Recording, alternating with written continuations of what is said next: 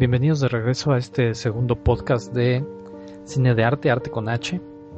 Hoy estoy aquí con Anabel. Hola Anabel, ¿cómo estás? Hola, muy bien Gustavo, ¿y tú? Bien, gracias. Yo soy Gustavo, alias El Chimi. Y hoy les vamos a hablar de la película nominada al Oscar de Theory of Everything, o la teoría del todo, no sé cómo le pusieron en México, supongo que le pusieron así. Eh, y bueno, ahorita Anabel nos va a contar un poco de qué trata la película. Hola a todos, eh, buenas tardes. Y la teoría del todo, o The Theory of Everything, es una biopic. Eh, que esto quiere decir que es una película que trata sobre la vida de Stephen Hawking, o más bien es la historia de amor entre Stephen Hawking y Jane, su esposa. No recuerdo cuál es el su su su Jane. Jane, sí, su Jane Wilde es este su su apellido.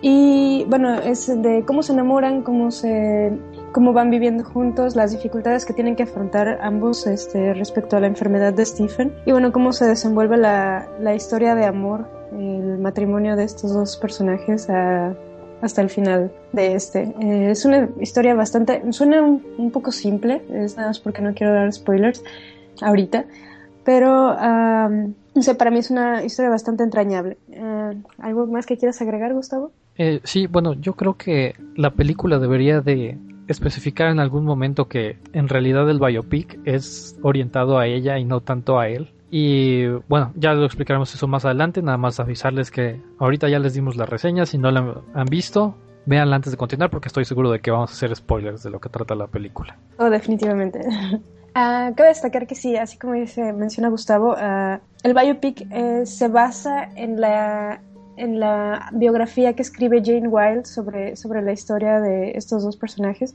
Hay otra historia que está escrita por Stephen Hawking, em, pero bueno, supongo que el hecho de que lo haga más querible, sí si se puede decir, este, la biopic, es que Jane escribe desde su punto de vista eh, cómo se va desenvolviendo todo. en cuanto a aspectos técnicos, me encantaría decir que tiene una hermosa fotografía, una excelente composición. Creo que eh, el director de fotografía y el director de la película hicieron un maravilloso trabajo con eso y el director en sí hizo que esta película tuviera un ritmo continuo, un ritmo que te llevaba. No me sentí, no sentí que la película estuviera metiendo paja, este, en ningún momento me sentí aburrida, sino todo el rato me tuvo al filo de la banca. La estética es impecable y de hecho hay un, análisis de color, bueno, un, no análisis de color, pero me gustaría hacer una pequeña referencia que la fotografía al principio me era bastante uh, fría, sus, los tonos eran verdes, azules, y conforme fue avanzando la película fue muy, muy sutil el cambio, pero se fue haciendo cálida. No sé si tú lo, lo notaste, Gustavo. Sí, también, y bueno, de hecho siento que es una clase de contraste porque la película de hecho va al revés. Em, empieza muy alegre y de repente Exacto. se cae la película y entonces ese contraste de color sí, sí es notable. Sí, o sea, me encantaría hacer el, el, hincapié que, bueno, mm, en arte o en, los colores fríos precisamente eh, representan algo así como frialdad, eh, tristeza, todo este tipo de sentimientos un poco negativos. Eh, y los colores cálidos son lo contrario, es alegría, es emociones, este, son, son emociones más positivas. Entonces, me gustaría resaltar eso porque aun cuando mm, decidieron hacer este tipo de decisión sobre, sobre la estética, siento que le va muy bien. ¿Tú qué opinas? Sí, también. Y bueno, no habíamos visto nada del director, o al menos nada notable. El director es James Marsh, que hizo otro montón de películas que pues realmente pasaron sin pena ni gloria y con este realmente la, la logró porque pues pese al tema de la película llegó a, a estar nominada al Oscar. El actor principal es Eddie Redmayne que igual había hecho otras películas pero bueno, en los, salió en Los Miserables antes de esta y después en Jupiter Ascending pero muy muy bien, de hecho él es el que se lleva toda la película y no tanto por sentirnos vulnerables en el aspecto de que, pues como es una persona discapacitada, uno siente empatía con él realmente como actor, sí llega a proyectar más allá de, de ser una persona con capacidades diferentes. Sí, sí, sí, sí. Ah, de hecho, tengo una nota eh, en relación a eso. Este, todas las películas sobre personas con discapacidad siempre, bueno, la persona con discapacidad es la, la, figura central en la película, ¿no? Y siempre te hacen tener este vínculo con esta persona para no ver, no sentirte incómodo, para no sentir este, así como ¿No te ha pasado que ves a alguna persona en silla de ruedas en la calle y te la quedas viendo y sientes ese tipo de incomodidad porque todavía como sociedad no sabemos cómo comportarnos? No tenemos eh, esta cercanía con una persona con capacidades diferentes eh, y de repente te sientes incómodo, no sabes cómo actuar. Y bueno, este tipo de películas te... Mm, como My Bigfoot o otro tipo de películas que te manejan, te, enseñan la vida del personaje para que sea más familiar contigo y al final de la película no sientas ese tipo de incomodidad. Sin embargo, aunque la película no estaba centrada así como lo, mencionabas, era más bien la perspectiva de, Jane hacia la vida de, Stephen Hawking. A mí en, algún punto de la película se me olvidó aunque es bastante evidente, o sea, no puedes olvidar tal cual que Stephen Hawking está en la silla de ruedas. Eh, hasta cierto punto en, cierto punto de la película yo ya, yo ya no me estaba, no me sentía incómoda, no me sentía de ninguna manera, no sentía que fuera lo más importante de la película. Sí, aunque lo es, pero el drama, el drama que se estaba llevando a cabo con, con no sé, con Jane y con Stephen, eh, que tenían esta clara dificultad de que Jane estaba llevando, digamos, todo el esfuerzo físico de la casa. Y está bien el, punto que dices y realmente se vuelve al revés por la que te empiezas a sentir incómodo por ella, porque sí, definitivamente. desde la parte que va a verlo a la iglesia y que dice que no se va a ir, que se va a arriesgar, cuando le dicen en la casa que pues se va a, aventar la enfermedad con él, pues porque ella no sabía que de verdad iba a durar tanto, a ella le habían dicho dos años y resultó dos años, exacto. toda una vida y es en ese punto donde gira y se empieza a llevar la película acerca de ella y es por ella por la que te sientes mal, o sea, independientemente de que a él lo ves cómo se va desgastando físicamente y cómo todos los impedimentos que tiene y pese a eso intenta llevar su, eh, su vida normal como un doctor, investigador, ella es la que realmente hace todo en la película y es eh, de verdad te sientes mal por ella. Me acuerdo mucho de la de la escena donde ya de plano no se puede mover después de lo del accidente de la ópera, creo, que está con el cuadrito este de plástico que tiene que mover los ojos para saber en qué en qué letra está y en qué color y eso. Esa escena es realmente donde dices, de verdad siento pena por esa mujer y por todo el esfuerzo que está hecho y no tanto por él, porque es lo que nos enseña esta película realmente además de las personas con capacidades diferentes existen del otro lado las personas que están apoyándolos y siento que ellos se ven tan afectados como la persona misma. O quizá más, o sea, um, porque alguien me comentó justamente que precisamente porque Stephen no tenía que preocuparse por ir de su casa al trabajo, o sea, todas esas cosas vanas que nosotros nos estamos preocupando, la renta, ta, ta, ta. Él tenía más tiempo de estar, digamos, encerrado en sus pensamientos y de precisamente llegar a, todos estos postulados y todas estas tesis que él, que él, hizo, ¿no? O sea, tenía más tiempo de pensar, tenía más tiempo de, de seguir desarrollando sus teorías, así que hasta cierto punto el, el, hecho de estar encerrado en su cuerpo lo obligaba a seguir pensando y seguir, eh, em, pues siendo el doctor Stephen Hawking, que es, ¿no? Reconocido. Y sí, o sea, toda la carga, la carga del mundo banal de, de no sé, de a reprimir a sus hijos, de ir por, la, por el mandado, ir por todo este tipo de cosas que recaía sobre ella y ella también tenía sus sueños y aspiraciones porque quería ser historiadora, me parece. Sí, creo que sí, estás algo estudiando de letras latinas. Sí, sí, sí, o sea, y, pero e, ella también tenía este tipo de sueños y no lo podría cumplir porque necesitaba ser papá y mamá para sus hijos, incluso cuando sus hijos sí tenían papá, pero no era el tipo de papá que, que pues tenemos todos, ¿no? O sea, no, no estaba contando ahí con la presencia física tal cual de, de un padre para sus hijos o de el el hombre de la casa, porque pues bueno, era, era más bien como un hijo más para ella, ¿no? O sea, se tenía que hacer cargo de él tal cual como un bebé, todos, de todos los aspectos físicos, de todas estas cosas.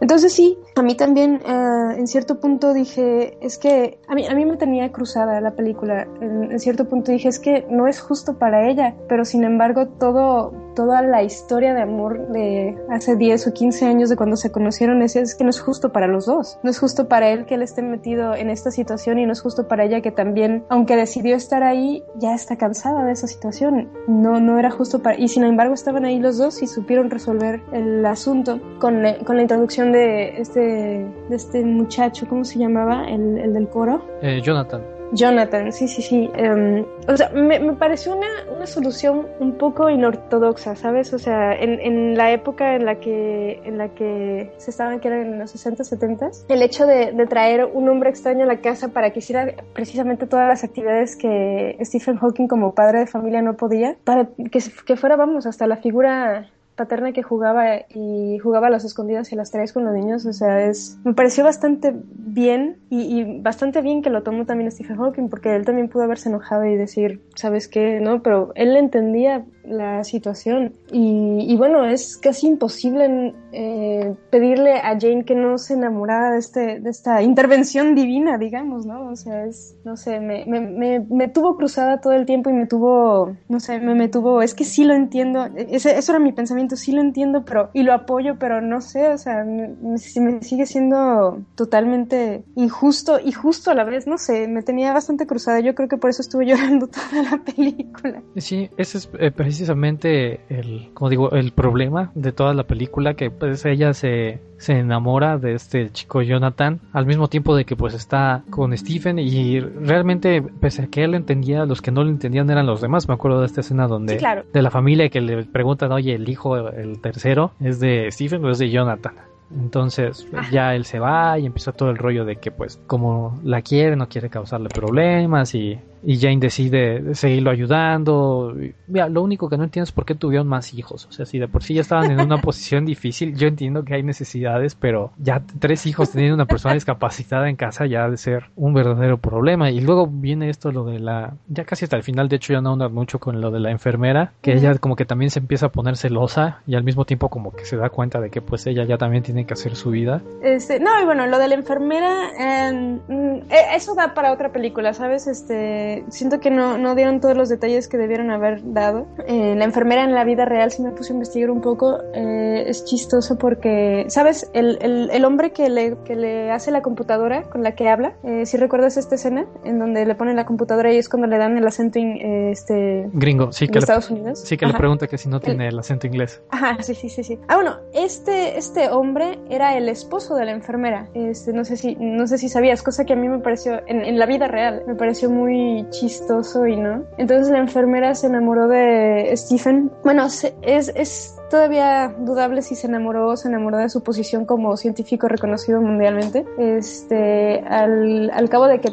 ella se acabó casando con Stephen, no sé, en la película no sale, pero sí, sí sí se ve como esa dinámica de Stephen y la enfermera, en el que parece que se están enamorando en la película. Al, final, eh, en la película ya no sale, pero se casan. Y los hijos de Stephen son los que después vienen a rescatarlo de esta enfermera que lo empieza a tratar muy mal y empieza a vivir nada más de su fama y su dinero como, como Stephen Hawking. Entonces, este, cosa que me parece bastante lamentable. Pero bueno, eso es eh, cosa de, de la vida real y no de la película. En cuestión de la película, ah, otra cosa que me gustaría rescatar como aspecto técnico es que el director James Marsh, del que ya hemos hablado, este, ha trabajado tanto en ficciones como en documentales. Entonces, para hacer unas, esta, esta biopic me parece que eh, tomó lo mejor de los dos mundos. Y aunque, aunque es una historia basada en la vida real, eh, me gustó mucho la manera en cómo lo, manejó, que no fue tanto un, este, un documental, sino una ficción bien hecha, bien llevada, con ritmo, con, con todos estos eh, aspectos de, de estética, este, que estuvo bien actuada, bien dirigida. Y no sé, bueno, mm, me, me gustaría resaltar eso, que siento que técnicamente la película cumple con muchos aspectos. Este, me pareció bastante adecuado que fuera nominada al Oscar. En cuanto a, en cuanto a este, dirección y actuación, también las actuaciones me parecieron bastante eh, estupendas, tanto por este, este chico, ah, se me van siempre los nombres, eh, sí, Eddie, Eddie, Eddie y Felicity Jones, que me pareció excelente, me, pareció excelente su actuación, ella, ella hermosa como, como siempre. Y bueno, Leí en, en una página screenrant.com este, una, una, frase que me, que me gustó muchísimo, eh, la, escribió Sandy Schiffer, y dice que la película The Theory of Everything te da una muy bien pensada meditación sobre la vida, el universo y todo lo que está en medio de estas dos cosas, resaltando un drama bastante complejo, este, que es un drama humano sobre las, las grandes ideas científicas. Y, y sí, o sea, eh, esta, esta cita me parece bastante adecuada porque sí empiezas a meditar, aunque e, es, es como eso, ¿no? O sea, sabes que tú tienes un problema y sabes que tienes,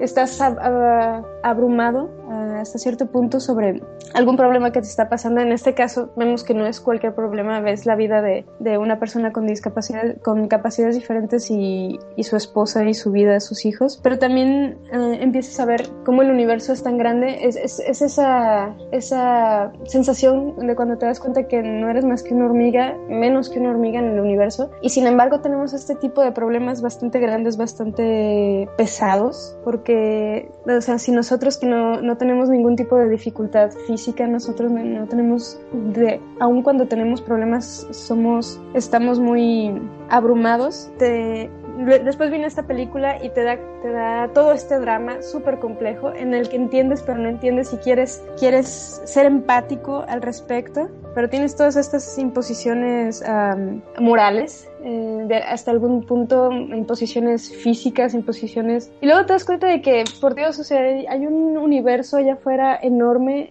este, donde hay hoyos negros y hay galaxias enteras que tienen, que son enormes y siguen funcionando, siguen brillando, siguen extinguiéndose. No sé, o sea, me, esta película me dejó, me dejó completamente destrozada y al mismo tiempo realizada, mm, porque justamente ese fue mi sentimiento cuando salí del cine, fue, fue de decir, mi vida es no sé, o sea, no sé, salí, salí hecha, hecha una fuente, así, estaba llorando muchísimo, precisamente por, por todo esto, por toda la carga emocional que tiene la película, y sin embargo, este, tienes todo, todo este, todo este, todo, todo, este universo en el que no, no lo explotan porque no, no, era una película sobre ciencia, pero te da un pequeño, una, un pequeño vistazo hacia toda la ventana de posibilidades que hay allá afuera, de, fuera de esta Tierra, fuera de esta galaxia. No sé, me, de verdad me, me, dejó me dejó temblando todo, todo esto, porque me puso a pensar más posibilidades, ¿no? No fue nada más el hecho de tener este drama con esta situación, sino, sino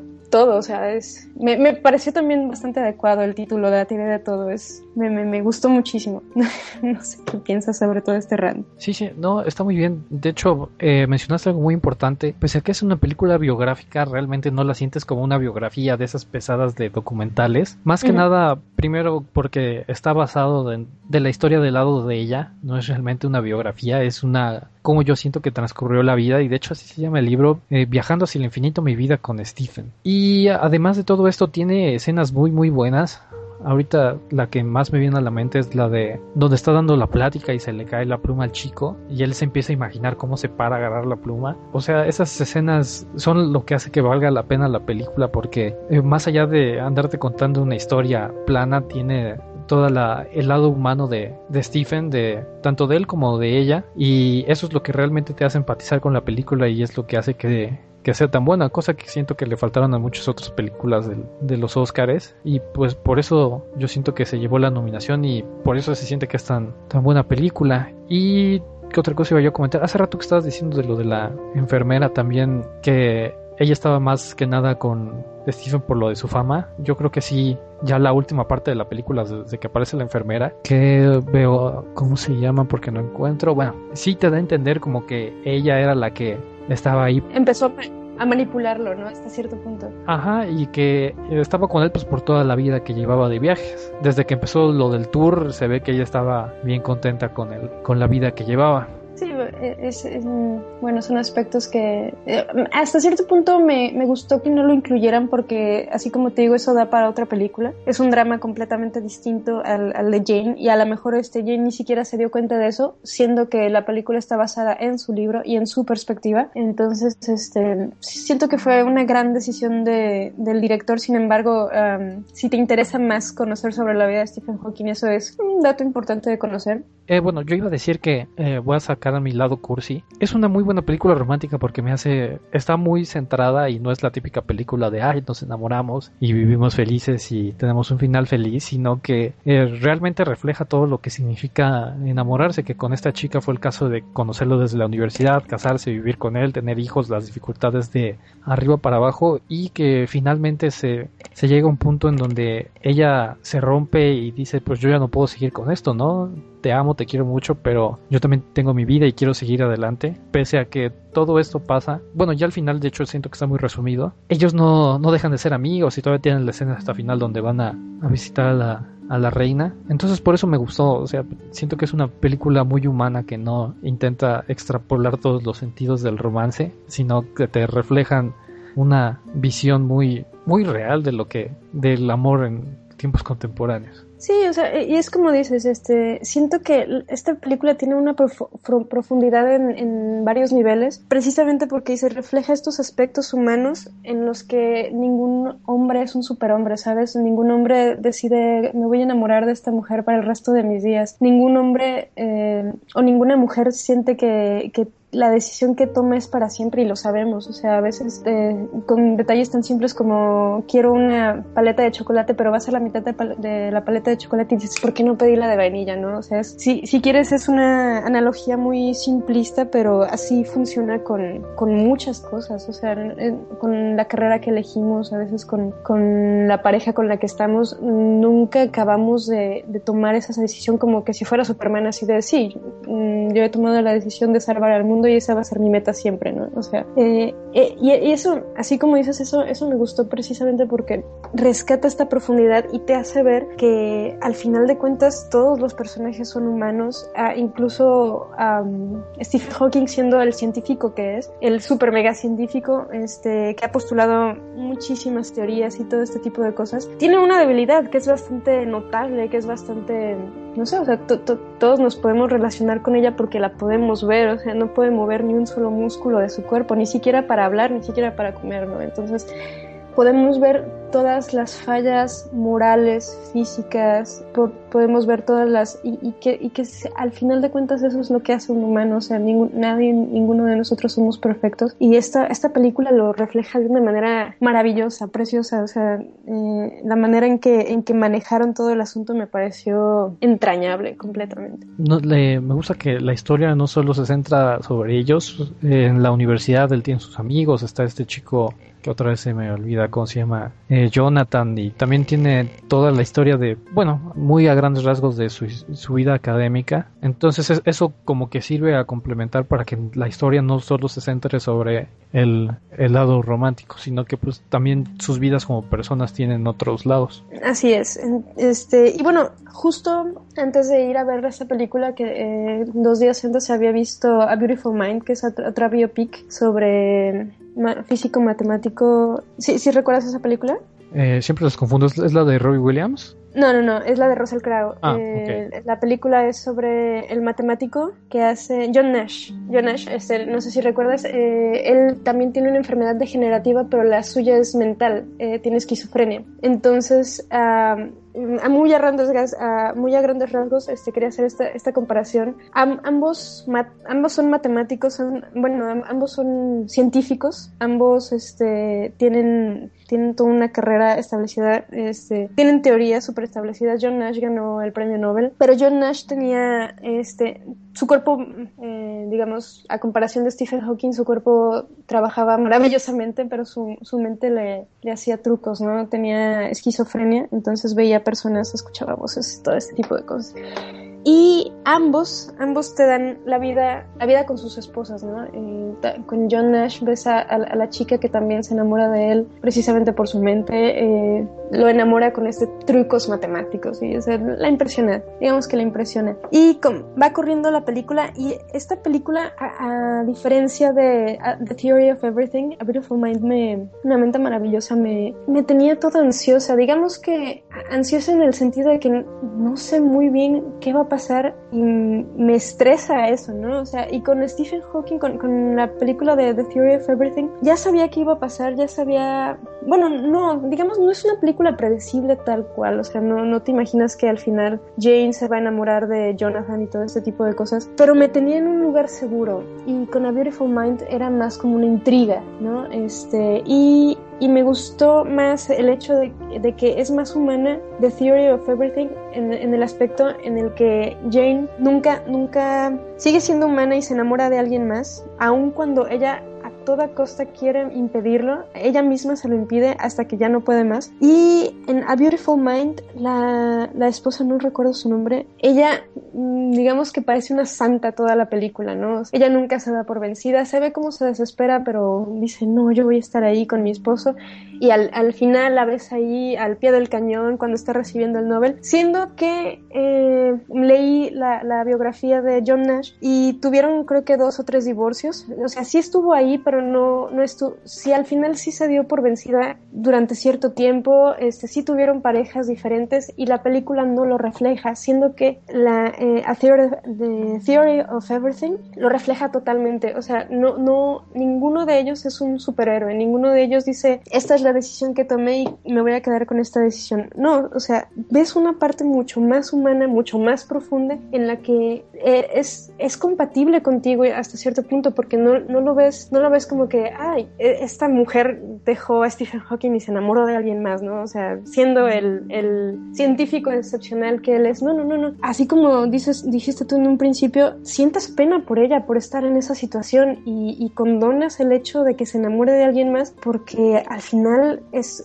estaba exhausta de esa vida, aunque no se había arrepentido de haber tomado esa decisión, simplemente ya no estaba todo su corazón en eso. Entonces, eh, comprando estas dos películas, siento que es más humana, es más, es más verdadera en cuanto a la condición humana de Theory of Everything, porque la otra sí parece que nos, nos está contando la historia de superhéroes, superhéroes sentimentales, si, así lo quieres decir, y sí, o sea, en, siento que es más real. The Theory of Everything. Por eso, por eso me gustó mucho más. Bueno, sí, yo creo que es una película que los dos recomendamos mucho. Si no la han visto, véanla. Bueno, si están escuchando todavía hasta este momento y no han visto la película, bueno, pues ya les contamos mucho a grandes rasgos, pero independientemente de todo lo que les hemos contado, vale la pena ver. Así me. Alguien, yo hubiera escuchado un podcast que dijera los que les dijimos nosotros, aún así vale la pena ir a verla, porque la película es sobre cómo, te cuentan la historia, no la historia como tal. Pues puedes agarrar el libro y órale ya, ¿no? Y pues la vida de Stephen Hawking como personaje público, pues a lo mejor a grandes rasgos sí tenemos idea de cómo va, pero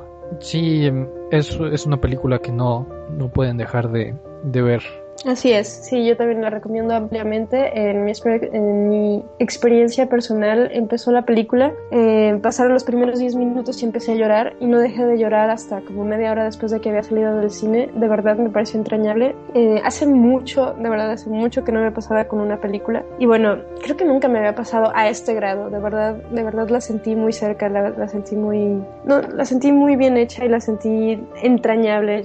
Creo que esa es la palabra. De verdad la sentí como que pudiera pasarme a mí. Muchas gracias Gustavo por invitarme. No, ¿de qué? Ha sido todo un gusto para mí. Eh, bueno, ya saben, les, les recomendamos la película y bueno, antes de concluir, mandamos saludos a los que me piden saludos. Eh, saludos a Cristian, saludos a Marcy, Xchel, Citotóxica y Hostile Gradenko que no sé cómo se llaman, entonces por eso les mando saludos por sus usuarios de Twitter. Eh, eh, estamos esperando sus comentarios, esperamos que, les haya gustado. Acuérdense que el podcast lo pueden bajar también de, de iTunes. Ahí mismo en el Twitter viene la, el link de descarga para la suscripción. Bueno, si, si ya están inscritos, pues ya ahorita se va a descargar solo el podcast cuando lo tenemos de editar.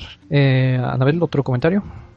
Eh, pues nada, muchas gracias por invitarme y nos vemos al ratito. Sí, bueno, antes de, concluir, les recordamos que nuestro próximo podcast va a ser de eh, películas cursis. Y de nuevo vamos a tener aquí a Anabel y a Glendy como coinvitadas. Yo creo que sí nos vamos a extender un poquito más y porque va a estar interesante. Entonces, si tienen comentarios o si quieren comentar algo sobre películas cursis. Esperamos sus comentarios en la sección de comentarios o en nuestra cuenta de Twitter que es arroba cine de arte, arte con H. Eso ha sido todo por hoy. Anabel, de nuevo, muchas gracias. Yo soy Gustavo, alias El Chimi. Nos estamos viendo para la próxima. Bye.